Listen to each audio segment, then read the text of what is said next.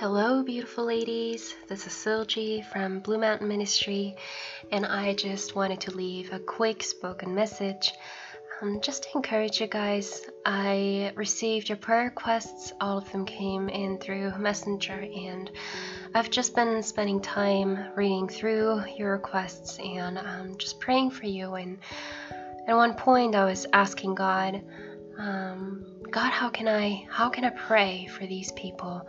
Teach me to pray.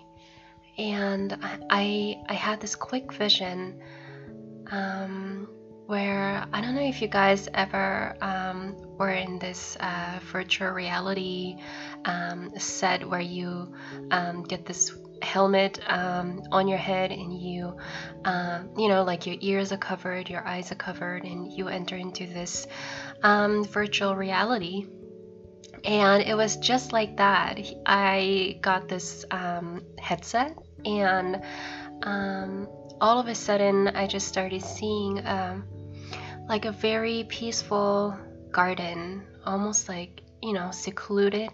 Um, maybe you have um, a park nearby where you can just go for a walk or a forest and um, there's no one there but it's so peaceful. And um, the sun is shining through the leaves um, and the trees. And it's just this very calm and peaceful environment. And i just hear the birds singing and he's there. Um, and it's just this quietness I'm enjoying. And it really felt like God was showing me this um, to also forward to you um, that sometimes um, he we, we really only need to enter into this dwelling place of God um, away from all the distractions, even away from all the things that we want resolved and that we're fighting so hard for in prayer. I'm not meaning that we shouldn't pray, um, but I'm just saying that we all need those moments of rest. We all need those moments of, um, I'd say, even entering a virtual reality of where we are just together with God um, and we feel His presence, even if we can't see Him visibly.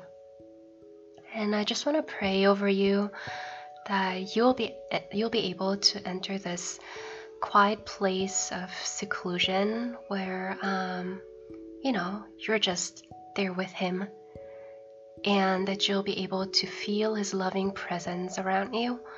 Um, that you'll be able to feel that He's just there and He loves you he loves you. He loves you. He loves you. He loves you. He loves you. He loves you so, so much. He loves you. He loves you. He's taking care of you. He loves you. He's protecting you. He loves you. So be encouraged sisters, um, and also brothers, if you're listening to this, be encouraged.